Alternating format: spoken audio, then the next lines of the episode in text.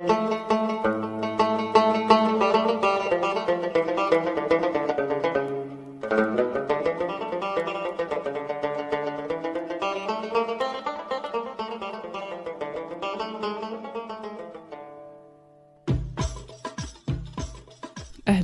أنا مرام وهذا بودكاست شاي حبق في هذا البودكاست أشارككم معلومة يمكن تخلي حياتكم أفضل.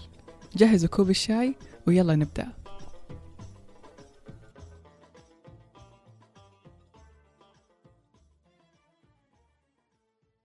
كثير في هذه الفترة صرت أسمع عن مفهوم فقدان الشغف أو صرت كثير ألاقي بوستات يعني بالإنستغرام أو, أو أي مكان يعني تتكلم عن حالة فقدان الشغف. آه، ناس يقولوا إنه إحنا فقدنا يعني شغفنا ونحتاج آه، آه، يعني شيء مثلا يرجع لنا شغفنا. ولكن هذا الترند أو هذه الهبة خلتني أسأل نفسي سؤال. يا ترى ليش هذه الأيام بالذات يعني كثرت هذه العبارة عبارة فقدان الشغف؟ هل زمان يعني قبل عشرين سنة وزمان يعني قبل ثلاثين وأربعين سنة هل كانوا الناس أصلا يعني يمروا بحالة اسمها فقدان الشغف أساسا؟ قبل ما نعرف عن هذه الحالة خلينا أول شيء نعرف المصطلحات خلينا أول شيء نتكلم عن مفهوم الشغف إيش يعني شغف؟ آه، شغف كلمة شغف هي معناها إيش؟ معناها مشاعر مشاعر حب ومشاعر آه، متعة مشاعر استمتاع اتجاه شيء معين والمتوقع بأنه هذه المشاعر هي تصدر من الإنسان بغض النظر عن اتجاه صدور هذه المشاعر. يعني أنا مثلا ممكن أكون وأنا مسافرة شغوفة بشيء ممكن أنا أكون شغوفة بشخص ممكن أنا أكون شغوفة بهواية ممكن أنا أكون شغوفة ب... ببرنامج معين بمسلسل بفيلم. فمو شرط إنه الشغف معناه إنه يكون عندي شغف مثلا التصميم أو شغف الطبخ أو شغف التصوير أو شغف صناعة المحتوى. وإنما الشغف هي عبارة عن مشاعر. وزي أي مشاعر في الحياة ما عندنا مشاعر ثابتة. المشاعر طبيعتها دائما متغيرة. يعني إحنا ما نقدر مثلا نضل حزينين طول الوقت أو نكون فرحانين طول الوقت أو نضحك طول الوقت أو أو خايفين طول الوقت. المشاعر متذبذبة. والشغف يعني ما راح يكون حالة استثنائية عن بقية هذه المشاعر. الشغف كمان بما إنه هو مشاعر فطبيعي إنه يكون متذبذب.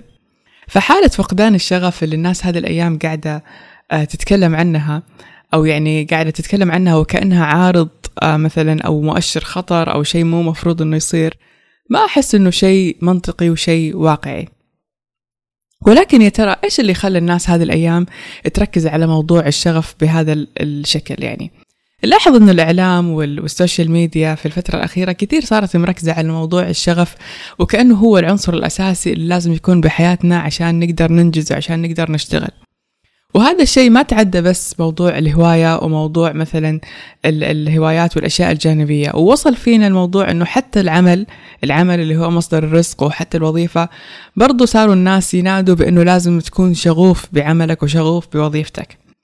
هذا الشيء أكيد ما هو غلط يعني أكيد بالعكس يعني شيء جدا جميل أن الإنسان يكون شغوف بوظيفته وشغوف بعمله.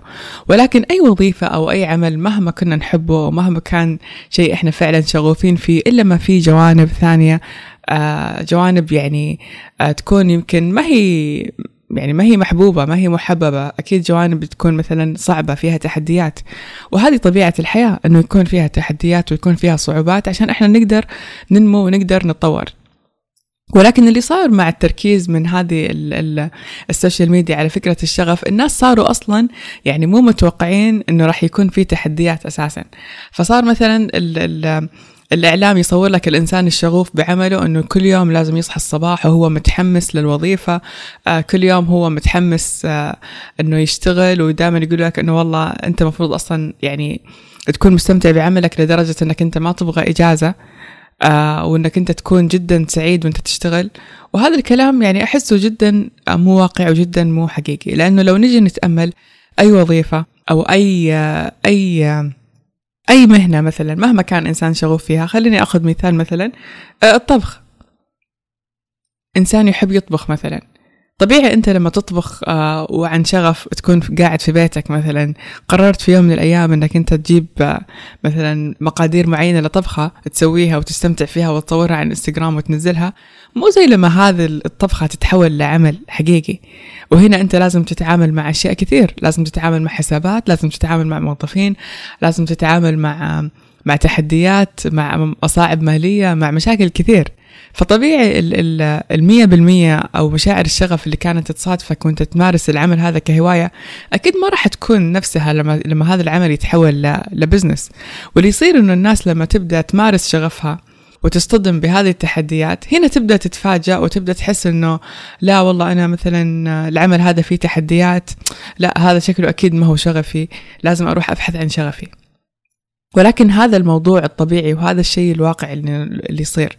إنه أي عمل مهما كان مهما زاد حبنا له مهما زاد شغفنا فيه طبيعي إنه راح يطلع له جوانب فيها تحديات وفيها صعوبات.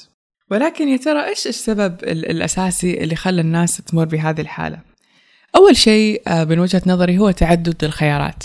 نلاحظ إنه اليوم بسبب السوشيال ميديا وبسبب الانفتاح صار في الناس صار عندهم خيارات كثير. فالشخص الموظف صار كل يوم يعني يفتح انستغرام ويفتح تويتر ويلاقي أحد يقول له آه، أنا أقدر أعلمك مثلا كيف يكون عندك مصدر دخل أنا أعلمك كيف تطلع من وظيفتك أنا أعلمك كيف تستقيل وتدخل مية ألف ريال في الشهر. وكل هذه العبارات خلت الإنسان يعني آه، همته ضعيفة اتجاه أي صعوبة أو اتجاه أي تحدي يواجهه. وهنا بدأ الإنسان بدل ما يحاول أنه يعني يقاوم هذه الصعوبات اللي يواجهها لا صار يجي أفكار أنه لا والله ليش ما أنا أروح للطريق الأسهل؟ يمكن في طريق أسهل من هذا الطريق اللي أنا فيه. السبب الثاني أكيد هو المقارنات. الإنسان لما يقارن مثلا لما إنسان يكون موظف ويقارن شخص بالإنستغرام أو شخص باليوتيوب هذا الإنسان طبيعي أنه هو قاعد يعرض لنا أفضل لحظات حياته. آه، فهنا الإنسان يبدأ يفكر إنه لا أنا مو عايش شغفي. في غيري مثلا مستمتع بحياته طول الوقت. أنا مثلا أصحى من ثمانية لأربعة آه، دوامي وماني مستمتع. وفي غيري مثلا آه، حياته كلها سفر حياته كلها استمتاع. فهذا كمان أحد الأسباب اللي تخلي الناس تحس بموضوع أنه هي غير شغوفة بالشيء اللي هي قاعدة تسويه.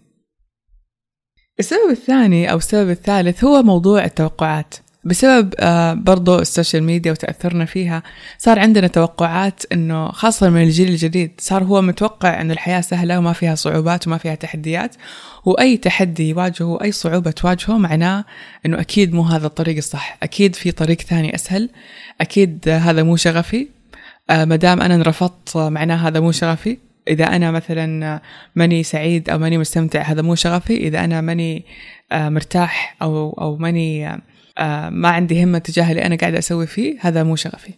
ولكن أكيد كل هذه الأسباب كلها أسباب ما هي حقيقية وأسباب ما هي واقعية.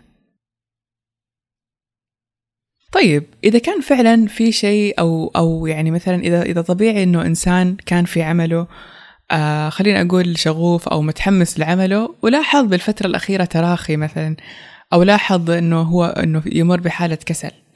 إذا ما كان اللي قاعد يمر فيه فقدان شغف إيش الشيء اللي هو قاعد يمر فيه أصلا؟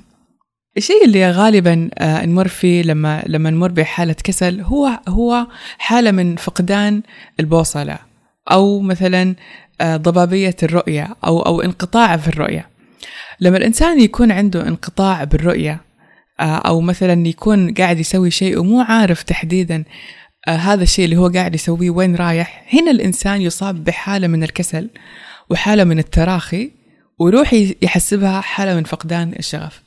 خليني أجيب لكم مثال. أحيانا مثلا وأنا قاعد أسوي هذا البودكاست ممكن تجيني أوقات أحس مثلا بنوع من التراخي أو أحس إنه مثلا ممكن يجيني سؤال طيب إيش الفائدة طب أنت يعني ليش قاعدة تسجلي أصلا؟ لما سألت نفسي السؤال الأساسي ليش أنت أصلا بدأتي هذا البودكاست؟ ذكرتي إنه إنه لما أول ما بديت ما كان أصلا في بالي أرقام أو ما كان في بالي آه توقعات. اللي كان اللي السبب الاساسي اللي خلاني أبدأ هذا البودكاست هو هو التأثير. هو إني أحب مثلا أكون مؤثرة أحب إنه أشارك الناس تجاربي أو أثر عليهم مثلا من خلال التجارب اللي أنا قاعدة أمر فيها. فاكتشفت إنه لما أنا أرجع يعني أجدد نيتي آه تجاه أي عمل وأرجع مثلا آه أو أخلي رؤيتي واضحة وفي كل مرة أنا قاعدة أسوي مثلا بودكاست في كل مرة قاعدة أسجل حلقة أخلي نيتي واضحة تجاه هذا العمل لاحظت أنه هنا الإنسان يبدأ يستعيد همته تجاه الأعمال. وأتوقع هذا التفسير ليش الرسول صلى الله عليه وسلم لما قال إنما الأعمال بالنيات وإنما لكل امرئ ما نوى؟ ونلاحظ أنه بكل أعمالنا الدينية سواء الصيام الصلاة أنه دائما الإنسان لازم يكون عنده آه، شيء معين يجدد فيه النية. لأنه تجديد النية تحديدا هو المؤشر أو هو خلينا أقول المحرك الأساسي اللي يعطينا البنزين أو يعطينا الوقود باتجاه الشيء اللي إحنا نبغاه.